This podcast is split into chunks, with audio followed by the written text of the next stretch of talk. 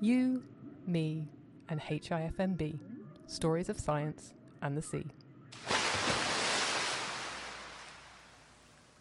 Hey, hey, everybody, and welcome to the next episode of the HIFMB podcast. And today I talk to Meren, or Murat Eren, from Turkey, the head and leader of our new ecosystem data science group. So he's the second group leader that you hear. Meren is a computer scientist and microbial ecologist, and that's exactly where he sees his uh, group established. So at the intersection between computer science and microbiology.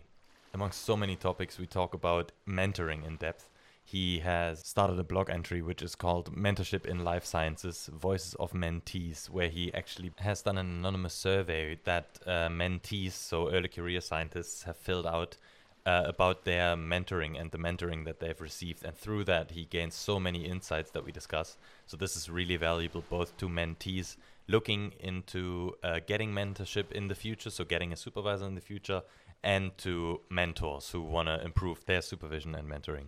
And like with any guest, I talked to him about his academic life and uh, through the many turns that he has taken, how he got to the position where he is today. So without further ado, I give you Meren. Welcome everybody to the next episode of the HIFMB podcast. And today I have Meren from our ecosystem data science group, the leader of it. So the second pillar uh, in this podcast that you're gonna hear talk, the second PI after Kim Peters. Um, yeah, hi. Hello. Hi. Thank you very much for having me. Yeah, no, no, no worries. It's uh, it's been a long time coming. so the the ecosystem data science group. Um, yes. What's the status? Like when when did you start it? And yeah, I think I officially started um, February fifteenth of two thousand and twenty two. Yes, we're in 23. Yes, yeah. yeah. yeah. So it's been a year actually. Oh wow! Uh, the, the, official start, and uh, the the status is we're still uh, building. We're trying to find uh, find out about ourselves. We um, hiring took much longer than expected, mm. um, so the group is just coming together actually. Yeah. Um, did you did you take students from uh, your your previous job or? Not quite. We okay. uh, we decided as a group that those PhD students I've been working with so far at the University of Chicago would finish there. Mm-hmm. And um, they would move on to their lives. Yeah. Um, and um, some were interested in exploring uh, how would it look like uh, to work here in Germany yeah. with me. So uh, uh Florian Trigodet and Iva Veseli, who's now a PhD student in Chicago, but mm-hmm. Uh, they will join me here. But generally, uh, we started everything from scratch pretty much. Okay. And and how big is the group now? Currently, we are um, five people. Okay. Um, well, there are many more uh, people at the University of Chicago that I still advise and work with. Mm-hmm. But here uh, we are soon going to be five people officially. Right. Okay. And uh, yeah, that's the vision going forward. Is is that group size? Because um, yeah, that's my wish. Yeah. Uh, I uh, at some point my group was uh, a, a little too big at the University of Chicago. That made me realize that my ability to help people mm-hmm. uh, uh, progress in their projects or mentor them diminishes as the number of people uh, increase in the group obviously yeah so I hoped for a smaller group um, going forward, maybe six people max, mm-hmm. and, uh, and and and try to establish something like that. Here is one of my goals, but yeah. we will see how things go. Sweet. Cool. And yeah, so your nickname is super interesting. There's a there's a story, a little bit of a backstory I heard already. Um, Meren, how how yes. did that come about? Uh, it's more than a nickname actually. Now I feel like it's my name. When people call me Murat, which mm-hmm. is my original name, I guess, uh, I I feel awkward in a way. All right. Um, so okay, one of the reasons uh, why I always had nicknames mm-hmm. Uh, throughout my life uh, is because a lot of people in Turkey uh, is called Murat, especially from my age group. Yeah. Uh, I don't know what the reason for that, but maybe uh, some famous actors or uh, Ottoman uh, emperors. There were four of them, four Murats, and they had all different personality traits. Oh, I uh, see. So you have a lot of reasons to choose one yeah. of those, and yeah, and end up calling your, you know, kid with the same name. Mm-hmm. Uh, and uh, there were so many Murats in Turkey at my time. I even had a classroom mate who whose name was Murat Eren. Uh, so it, even the last name was matching. Yeah. So um, one option was to give some of the Murats nicknames, and I ended up having a lot of nicknames, and uh, some of them were very uh, um, upsetting to me. Mm-hmm. Um, for instance, people for a long time called me armut. Uh, it's a word in Turkish that means uh, pear, the, um, the like fruit. fruit. Okay, yeah, exactly. I don't know where it came from, but I hated that, and I yeah. was like, I don't want to be called, you know, this, but yeah. you had no, I had no power over it. Whatever. Mm. So years go by. I start university in 1998, and uh, the systems administrator, who has uh, had a huge influence on my life anyway, Necdet Yücel, mm-hmm. Uh, he says we need an email address for you. What's your username going to be? And I'm like, I have no idea. Email, username, none of these make any sense. And he says, okay, you know what? We're going to combine the first letter of your name. We'll call you Meren. Meren at you know university.edu. Yeah. And I said, okay. And then uh, that kind of stuck. When people saw that username, they started calling me Meren. Mm-hmm. One thing led to another. Uh, after like 20 years now, I basically go by Meren in a way. Yeah. Yeah. Does your wife call you that too? Yes. Yeah. Even my family does that. Oh, uh, yeah. Okay. Interesting. Okay, and the so your your ecosystem data science group it says uh, on your CV that it's established at the intersection between computer science and microbiology. Yes. So this is very much what you are, right? Uh, yes. Uh, yeah. Yes. Yes. Indeed. Um, I am trained as a computer scientist, mm-hmm. uh, but um, I don't I don't have any formal training in microbiology or microbial ecology apart from uh, the postdoc I uh, did with uh, Sogin at the Marine Biological Laboratory and so on. Mm-hmm. But over the years, I learned a lot. Now I can I can actually introduce myself to someone as a microbial ecologist, yeah. and they wouldn't be able to tell that I don't have a formal education. You know, ah, okay. that's the, that's what it means to I think uh, yeah. uh, advance in science in a way. You can pretend to be someone until it's kind of true. yeah, exactly. Yes. Yeah. Wow. Okay and and yes, so you're very. Um, I think at the core, or at least it, it looks like it from the outside, at the core of you is uh, mentoring is very important to you. Yes. Um, I don't know how to phrase it well, but uh, I realized over the years that um, uh, that it's it's a, it's an extremely important aspect of uh, what we do. I think uh, so. I look at my career, mm-hmm. I look at my past, and none of the experiences I had early in life would have predicted the outcome mm-hmm. uh, of me as a person. Yeah.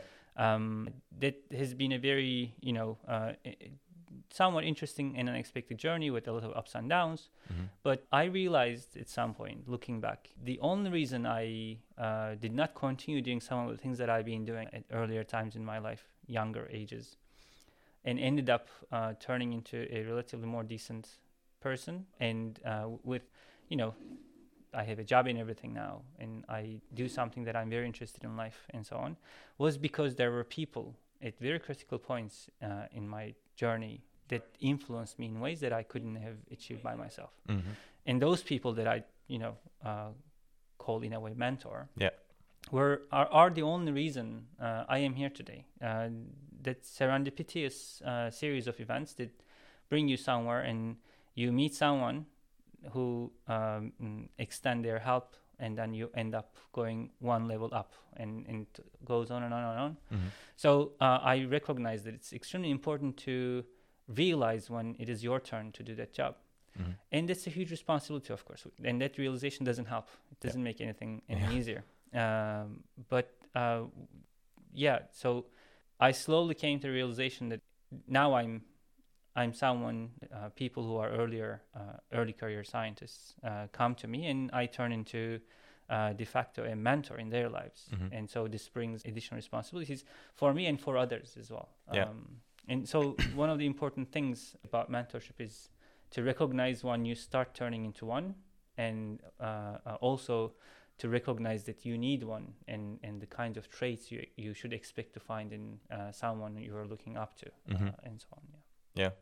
So that kind of sparked the idea for for um, the piece of work that we're going to talk about today. It's a blog post by you um, on the mentorship in life sciences and actually the voices of the mentees. Yes. Yeah. Uh, yes. And uh, thank you. I'm taking this off. Yeah.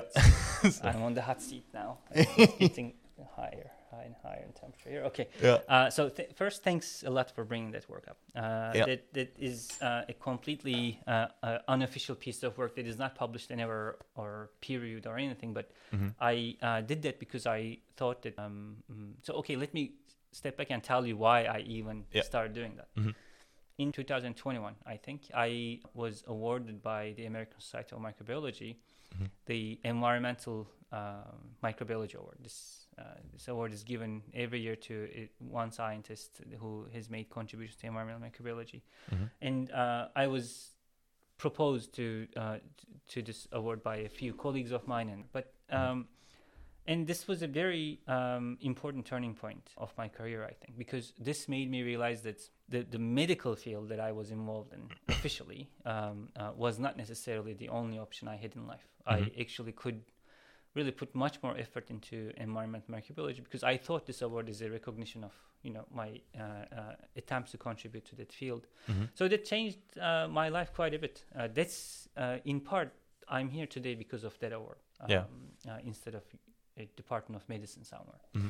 and I was asked to give a speech, mm-hmm. um, and then I start thinking about what am I going to talk about. It's it's a 10 minutes talk. Um, you can't be really uh, talking about something extensively. And um, while I was trying to put the talk together, I realized that, okay, I'm going to talk about the lab. Uh, and then, you know, what led to this award? What work did we do? And, mm-hmm. uh, and the more I thought about it, the more I realized that, well, uh, this actually uh, is not something that I can claim to myself even. Uh, mm-hmm. Uh, I don't even deserve this award in a way by myself. This is an award that recognizes the contributions of all the people who has been working with me, who invested their time and intellect and you know trust uh, into our work. Mm-hmm. And who am I to receive an award and go there and talk about you know? So that kind of didn't make a lot of sense to me. Yeah. And then I also realized that well there is nothing I can do about this because I am going to be the only person who is going to have the right to list this award on their CVs. Mm-hmm. So how do you even give anything back uh, in return uh, to those who have been working with you and so on? So it's it's a difficult uh, philosophical challenge.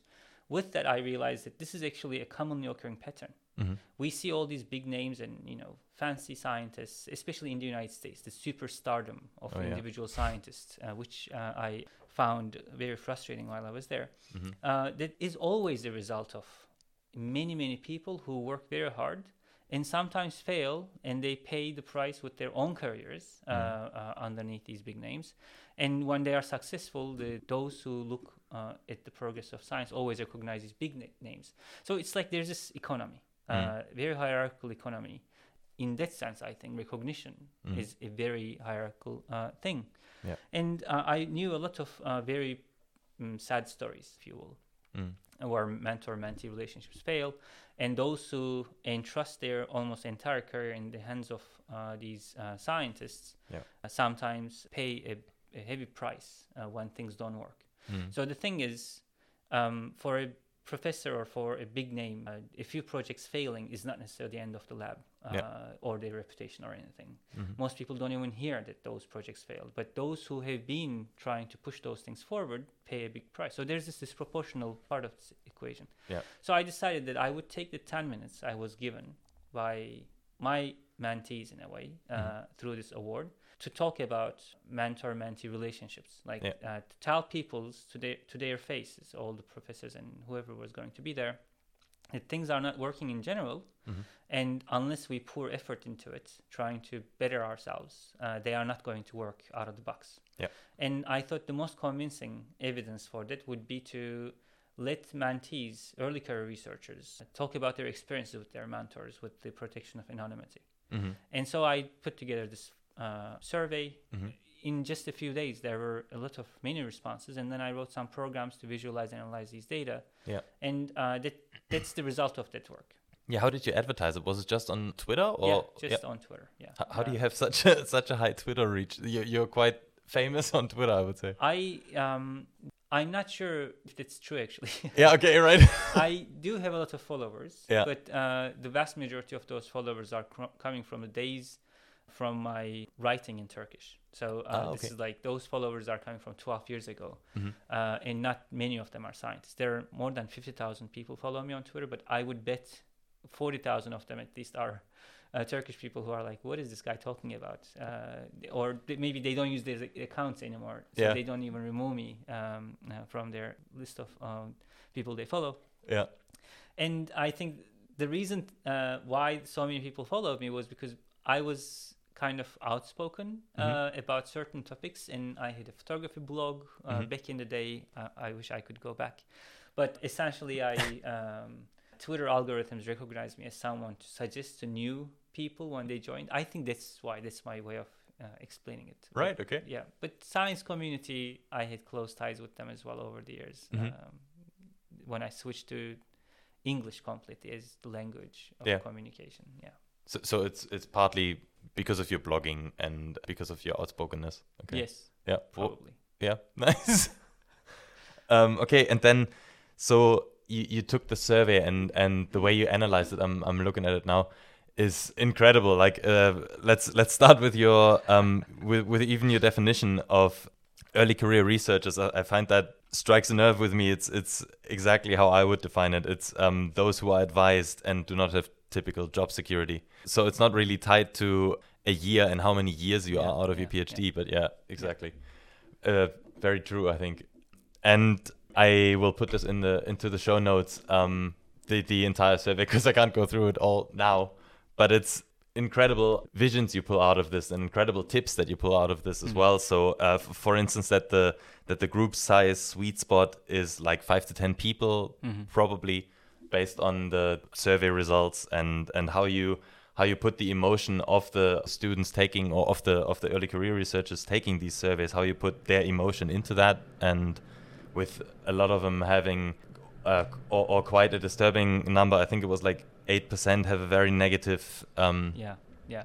That, for instance, that eight percent, uh, that that small percentage of people having very negative relationships with their uh, mentors, yeah had initially made me very happy. Uh, realizing that well, the vast majority of people seem to have not very negative experiences. Mhm. I mean, that's I guess human nature. We look at these numbers, yeah even though you know, especially life scientists and Mm. life sciences keep teaching us that the, the statistical significance of numbers don't necessarily mean their functional significance Yeah. uh, in, in complex environmental conditions. Mhm.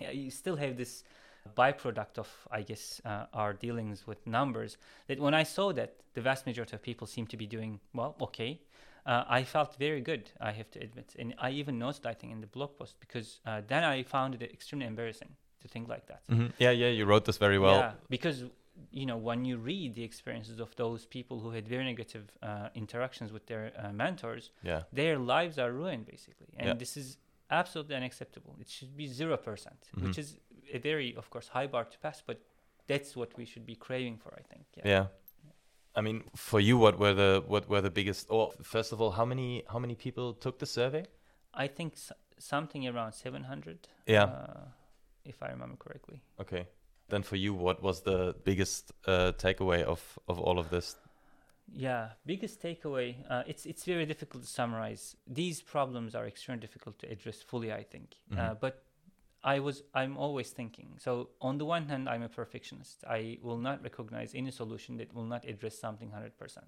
Mhm. It's just you know one of my shortcomings. But then uh, I over the years I learned that um, if something is uh, really improving things a lot, it doesn't have to be a perfect, theoretically perfect solution. Mhm. It's still, you know, uh, you can rely on it.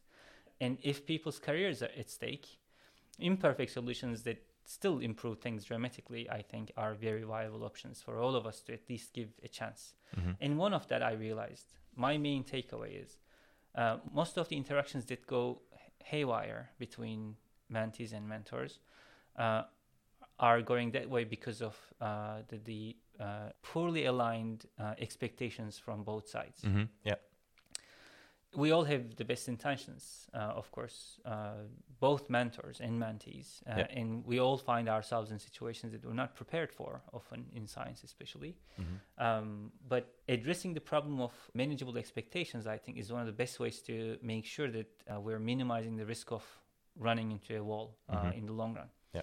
Which uh, is a responsibility on the mentor, I think, initially. For Mhm. instance, uh, I suggested in that post, and I try to convince people around me, and I will hopefully at some point also start a uh, campaign here at the HIFMB Mhm. to Yes, convince anyone who has uh, mentorship duties to write a public statement about what kind of a mentor they are, Mhm. as far as their opinion is concerned. It Yeah. doesn't even have to be 100% accurate. Mhm. We, one can write, uh, "I'm, uh, I don't micromanage. This is how I work. This is the meetings uh, uh, every week I will have with you, or whatever, whatever your expectations uh, Mhm. are." What's your paper writing strategy? What happens to corresponding authorships? What happens when someone doesn't want to appear in the lab meeting or present? Or what happens, you know, all these truly little things, but that all of which give s- small ideas about the other person, about who you are and yeah. how you conduct your business as a mentor, I think uh, would help dramatically to those who consider joining a lab. Mm-hmm. So then there's an initial filter where uh, completely, you know, people who match so poorly would not even attempt. Uh, mm-hmm. and and then of course there must be a stage where the mentee lets the mentor uh, what kind of a person they are, uh, how they work, what's the most beneficial way to support them, and so on. Mm-hmm. So I think this writing a public document about your mentorship practice and how you see yourself is very important. Yep. Extremely difficult, uh, but it helps you think about these things carefully, mm-hmm. and then uh, you put something out that keeps you publicly accountable yeah. uh, for your actions. Then someone can say, "Look, you told me, and you say here that this is how you would conduct your business with me." But mm-hmm. it's been one month; we didn't have a single meeting. So what's going on? Yeah, you know. Yeah. I looked at yours on on your website, and and do you keep um, updating or in in the beginning stages of writing it did, did you keep updating it yes yeah exactly so uh, that started uh, when i started the university of chicago mm-hmm. i started document and there are even git logs this is in on github so oh, you okay, can even see the history of this document yeah nice uh, but we kept updating it based on you know new people join uh, and we discuss certain things and i realized necessity to clarify a certain point and so on mm-hmm. uh, but it hasn't been updated since i moved to germany uh, i also put a note up there that this yeah. once the group uh, catches its breath and uh, knows what it is about we mm-hmm. will here we will sit together and try to put something together nice yeah. Did you um, come up with, with like a lab culture document together in, in Chicago as well? I or? wrote the drafts, yeah. Uh, but I discussed it with everyone and I, nice. I made sure that uh, the, the versions uh, were accessible to them before yeah. Um, uh, it was more public uh, on our webpage. Mm-hmm. Um, the, of course, these things are difficult to uh, do once there's a group that is established. So, an ideal situation, I think, is where you you start developing document early on in your career in such a way mm-hmm. that anyone who approaches you are somewhat uh, along the same lines of thinking with you so they will not ask for significant changes in your practices yeah for instance i am so not a micromanager but i did work with people who demanded micromanagement okay. uh, for their own success and i did my best um, yeah. but if i had the document ready by then uh, probably they would have been like yeah this is not the right person for me to oh, okay uh, right yeah, this is incredible. Like um, the amount of information you pull out of out of the survey um, about the strengths and shortcomings of of mentors is uh, ranked true with me. Um, and I, I, found this very helpful that you need to create as a as a mentor, you need to create um, an environment where it's possible to approach you and to discuss feedback about your mentoring. And obviously the two big ones or, or the one big one is the code of conduct document or a lab culture co- document had other um, ways of making it easy to, to raise concerns with you have other than yeah uh, so first of all i learned a lot uh, uh, through the survey mm-hmm. Uh, uh, about my own practices and uh, my own shortcomings as a mentor for instance i never asked people whether i was able to give them the kind of support they needed. Mm-hmm. I never uh, asked if there were any particular things that I needed to change uh, yeah. uh, or try to change with my interactions with them. So I now believe that asking those questions are very important, at least once a year, mm-hmm. because it was very interesting that in the survey, even uh, throughout the entire period of mentor-mentee relationship, if the mentee were asked uh, at least once whether they were happy with the mentorship they were receiving, yeah those interactions largely led to positive outcomes uh, mm-hmm. uh, in, in their entirety. Yeah. So this means that not the frequency, perhaps the most important, but the thought, the way we see ourselves and, uh, and those who work with us. Mm-hmm. How do we position ourselves and them together in a group? Yeah. That somehow uh, has to be present. So, yeah, and I think one significant uh, challenge that all of us suffer in science, um, regardless of career stage, is that every next stage of science requires you to learn about things that you have never been prepared to. Mm-hmm.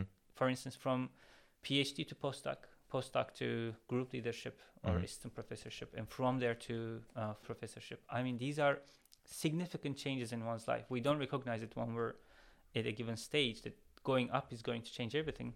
Mhm. And most mentors find themselves in these positions with zero preparation on how to deal with people who rely on you. Yeah. Uh, and we all know about the, the uh, shortcomings of science historically in general, uh, the uh, inequality uh, when it comes to representation of diverse cultures and uh, backgrounds and so on. So all these things add into uh, Mhm. a mixture Yeah. where you have uneven proportion of people in different stages of the uh, the, the, hierarchy Mhm. uh, is not uh, uniform.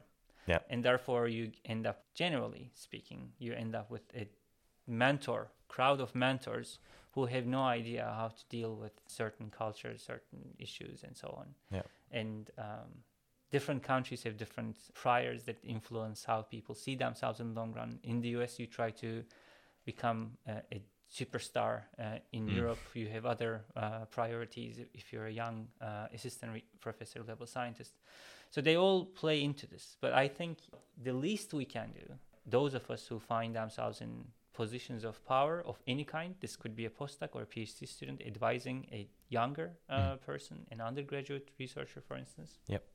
We need to recognize that moment and think about what we're doing Yep. and what is it that uh, we could be uh, uh, doing better, uh, given that now there are people who are relying on us for their own futures. Yeah and this code of conduct, I think, or, or the document, think even thinking about the document, um, will start that trickle down Exactly, effect. yeah. Yeah. the, it's independent of the outcome. I think attempt into that is Mhm. enough to for one to start their own journey, absolutely. intellectual journey into recognizing who they are or who d- they wish to be, because that's what the document is.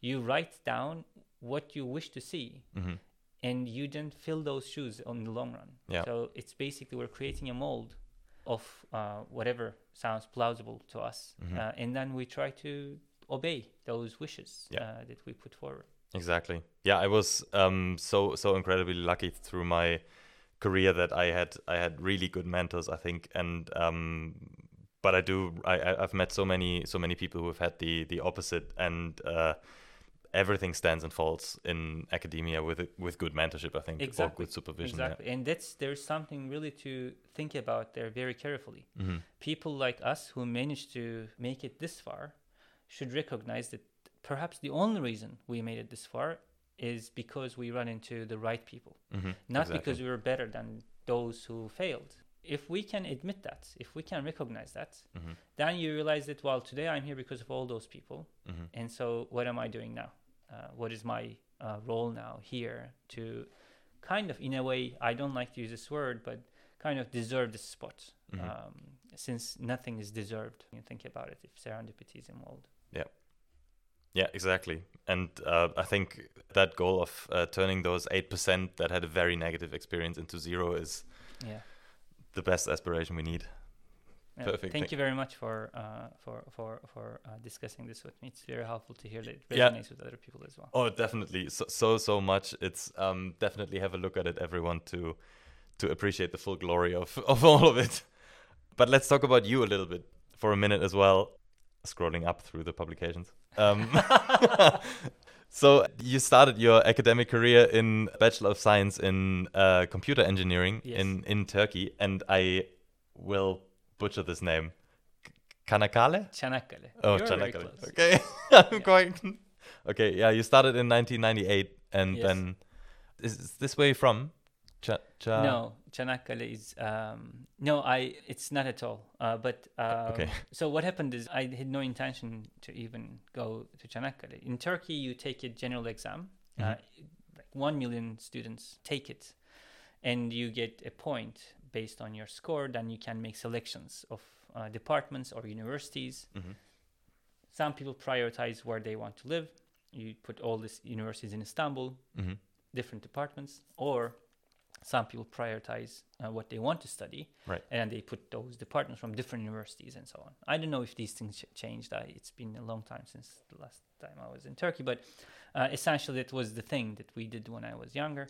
And I was an extremely bad student in high school. Okay. Uh, I didn't even go to the vast majority of high school uh, school days uh, mm. throughout my tenure uh, at high school. and uh, instead, I played music or whatever high yeah. schoolers do. So I was very underprepared to that examination, and I did poorly as well. Mm-hmm. But right before I took that exam, I realized the existence of computers. Mm-hmm. Uh, and someone introduced me to a computer game called Quake. It's a first person shooter game. Mm. And I just couldn't believe that I was looking at another person in a virtual environment yeah. who could shoot me with different guns and I could chase that person and so on. I was so impressed. Like, imagine that, you know, you have never seen computers before, mm. if you can imagine that. and then all of a sudden, the first time you experience computers is uh, through a first person shooter game yeah. and you are just losing your mind. How is this even conceivable? How is this possible? Yeah. And i asked them i said what is it that i should study in life mm-hmm. in order to be able to do this all day every day without being judged by other people? And he said well you can do computer engineering. Yeah right. and then i put all the computer engineering from all over the country and i managed to get into this one. Okay. That's why i was at Çanakkale not because i'm from there. Right. Okay so, so is this um, because I noticed then straight from that you went into a PhD in computer science? Yes, um, um, it looks straight from that, but actually a lot happened in between. I okay. Um, there's a three-year gap uh, or four-year gap uh, during which I worked for the Scientific Research Council of Turkey, mm-hmm. not as a scientist, but as, a, as, a, as an engineer to right. uh, develop an operating system, uh, a Linux-based operating system for initially for Turkish army, but then extended to general uh, government use. Mm-hmm. And uh, so I spent some time there, and then I came to the US, uh, where I started my PhD. Oh, okay. So, but there was no need for you to do a master's or something in.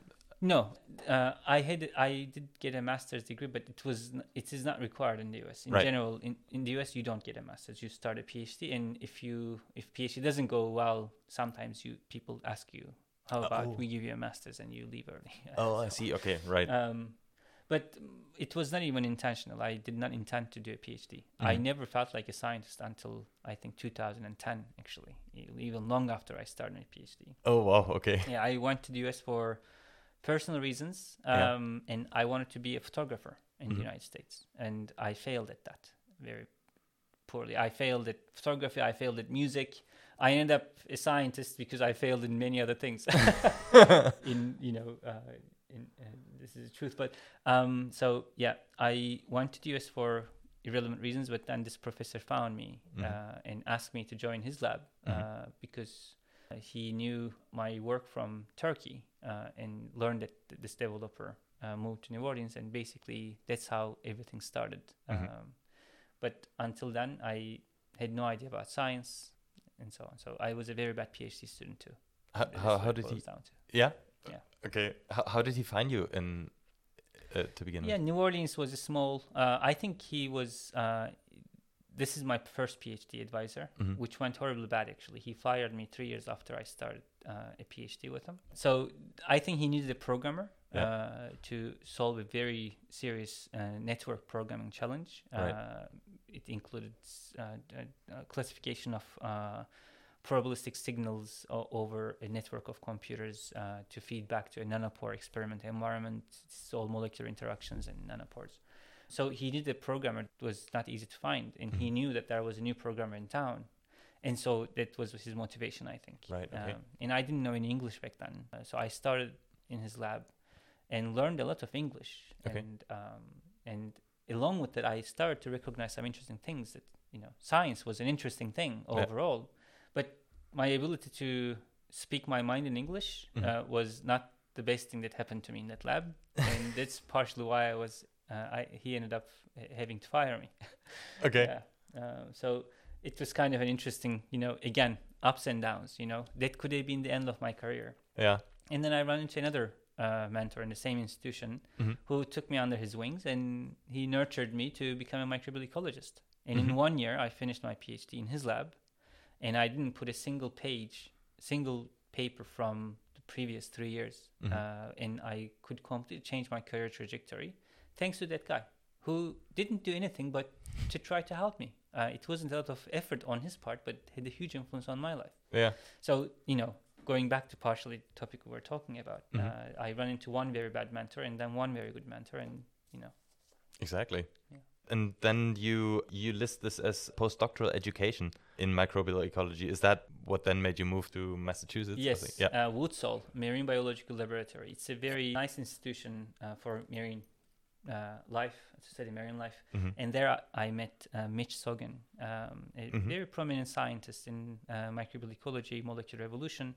And um, that was the next luckiest thing that happened to me because Mitch was towards the end of his career. He was already very successful and he didn't need anything from mm-hmm. anyone at that point. And for some reason, he wanted to work with me. And he was the next boost in my life that made me a good scientist. I learned how to write from him. I learned how to be rigorous from him, mm. uh, uh, and so on. And actually, he's the reason I'm here today because he literally suggested me to apply to this position. Oh wow! And I did. Yes. Nice. were, were you in? How, how, long were you in Woods Hole again? Uh, four years. For okay, right. And uh, while you were there, he suggested the. No, no, no. No. Uh, okay. After years. Um, yeah uh, uh, we kept in touch when yeah. I was a professor at University of Chicago. Yeah. He's like, oh, there's this going on there. You should think about it. Wow. With some information from Antje. Yes. Yeah. Yeah. Nice. Okay, and from so Woods Hole, uh, but you became a fellow there, and and it says you're still. I still am. Yes. Yeah. Yes. Nice. I'm an ambassador of Marine Biological Laboratory everywhere. yes. Perfect. And then, uh, okay, so, so your first uh, assistant professor, yeah, I'm.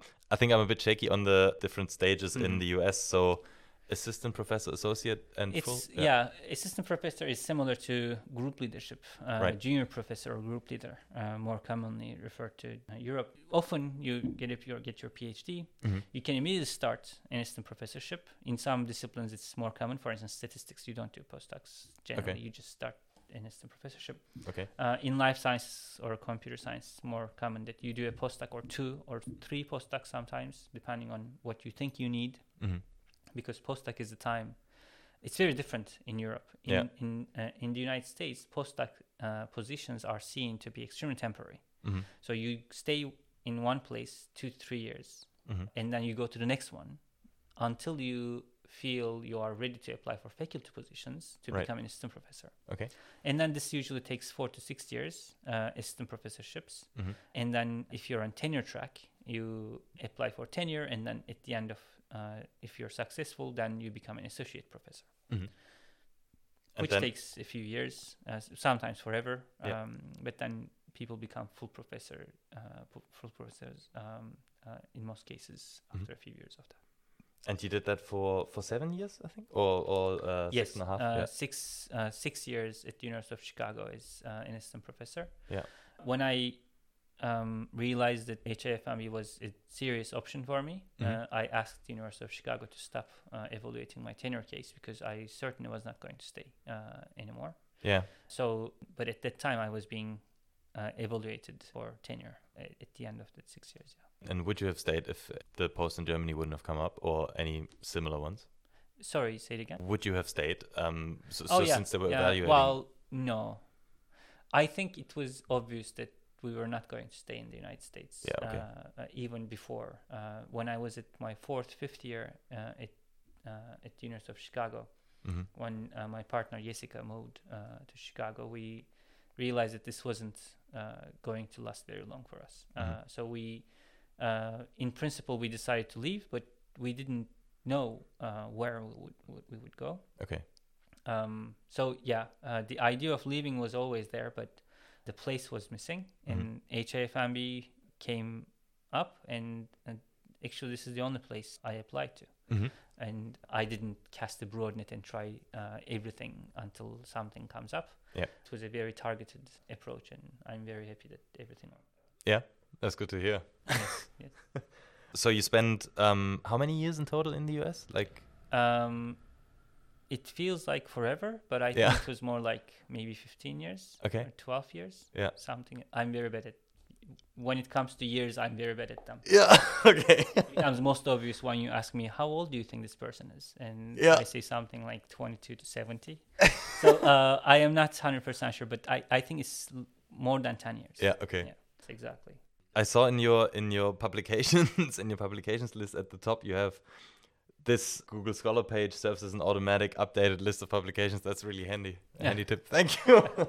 in many ways, it's it's a really good CV that you can take as a mold. I think um, to to put yours after, or or to to mold yours after. It's incredibly helpful. Thanks a lot. You're also involved in a lot of open open source uh, projects, right? Yes. And were you involved in everyone's inve- uh, developments? Or? Yes. So those that are listed there are projects that I uh, started yeah. Uh, uh, with my colleagues or by myself. But I, I've been involved in many more open source projects than those that are listed there. Mm-hmm. Um, I think I was an open source software developer before I was anything. So during my uh, uh, undergrad, 1998, 1999, mm-hmm. I learned about the existence of uh, Linux operating mm-hmm. system. Mm-hmm. And from there, I proceeded to erase all my data mistakenly while trying to install it and so on. And as a punishment, I decided to learn that system very well and so on. Okay. And uh, that dramatically helped my career, I think, as a computer person. Mm. Um, I learned programming, I learned computer architecture, I learned all the uh, details of software world in a way. Yeah. And uh, I wanted to give something back. I joined associations for Linux and so on in Turkey and, and tried to be an open source person. And uh, it's still continues. Every software product my group creates are open source, mm-hmm. licensed with general public license, which nice. makes it yours as much as it is ours. Yeah. Uh, so it's just uh, an amazing way to, I think, share uh, ideas and um, software products. I think so, yeah. And it also reflects our stance towards our science. It is also open, fully open. We create reproducible bioinformatics workflows and try to explain to people how we exactly did certain things beyond the papers we write. Mm-hmm. So those who are inspired by our work could do the same thing to different data sets by themselves um, nice. using similar footsteps. Yeah, this is also visible through the survey we talked about in the beginning. All the data are available, and you can you can take them, analyze them any way you want to. Yeah, yeah. this is great.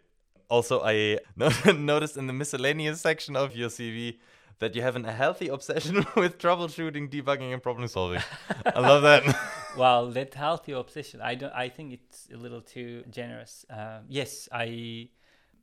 I am quite obsessed with neat things. So I, for instance, uh, I am not the best programmer I know. Mm-hmm. I know many very very good programmers, but when I write a piece of code or a, paragraph or mm-hmm. a sentence, I crave uh, for perfection. You know, the obsession I mentioned at the beginning, yeah. which is not necessarily healthy. Um, and I think as I age, I get better. I I let a lot of imperfect things go yeah. from my desk. Mm-hmm. Um, is a function of decreasing amount of time that I can invest in them. But whatever. yeah, I, I do have an obsessive relationship with those. Yeah, uh, that's true. What's your um, programming language of choice? Python. Python. Um, yeah. Yeah, Python is extremely powerful. Mm for beginners, easy to understand syntax, a very large standard library that you can start doing things with small amount of code. Mm. And also its breadth, uh, you can do web programming to create web pages, uh, or you can do systems programming, extremely low level stuff uh, mm. to deal with operating systems or things you can implement things that don't yet exist and be high performance and helpful to others and so on. Mm-hmm. So it's a very versatile programming language. It's a modern one. Yeah. But you can also use it like the way you would use uh, a programming language like Perl, uh, mm-hmm. solely for scripting and solving problems quickly and so on. So it's it's extremely useful, I think. Do you think it'll ever replace the the stardom of R or uh, stardom? but, well, yeah, well, in, okay. at least in my bubble. So I have to I have to uh, I guess say this out loud at some point in my life. Uh, I I do hate R. uh, the syntax is horrible. It's extremely counterintuitive. I mean, what a mess! Uh, what yeah. a mess! Yeah, but uh, of course, R is an amazing environment for statistical analysis. Mm-hmm. You know, there are so many statisticians created, so many packages. It's almost like we have to, we have to. You know, yeah. It's almost like Facebook. We have to go on Facebook to see what our friends from high school are doing now, and so yeah. on. So it's a, you know, kind of you have to do that clearly. Then you have to deal with Facebook. Mm-hmm it's kind of like that. You have to use these amazing tools written by statisticians, but then you have to deal with R.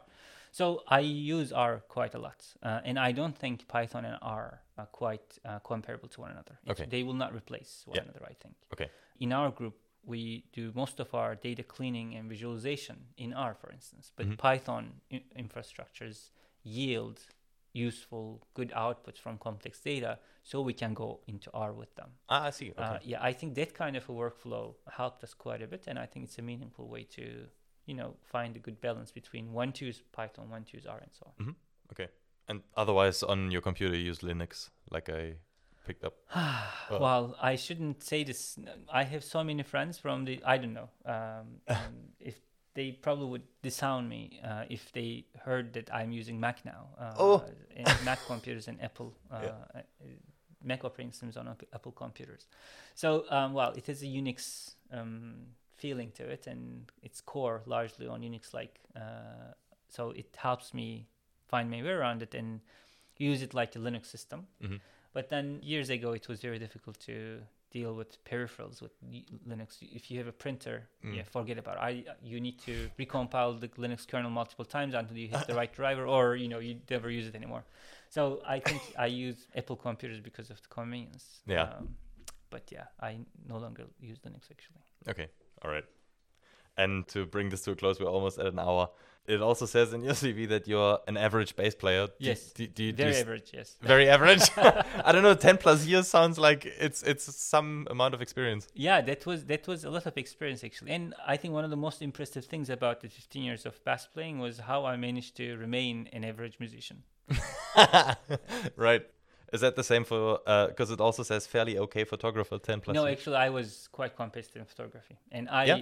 yes, I, I, no longer am able to do that due to time uh, yeah. constraints. But I really loved photography, and I I I did things that I liked, which nice. is very rare. Okay. Um, so sweet. And the last sentence is, comes with exceptional communication skills for a computer scientist, obviously. Yes, yes. That I can completely attest to now. You're a great communicator. Thank you uh, so much for coming along. You. Thanks so much. Thanks yeah. for having me. Do you have anything that we haven't mentioned that you want to uh, highlight in the end? Not really. Okay. Um, but I, uh, I, I really enjoyed this, and I Same. would suggest anyone who gets an invitation from Jan uh, to attend to the podcast, I would strongly encourage them to say yes. Perfect. Thank you very much. Thank you. Cheers. Want to dive deeper? Surf over to hifmb.de or follow us on Twitter at hifmb underscore OL.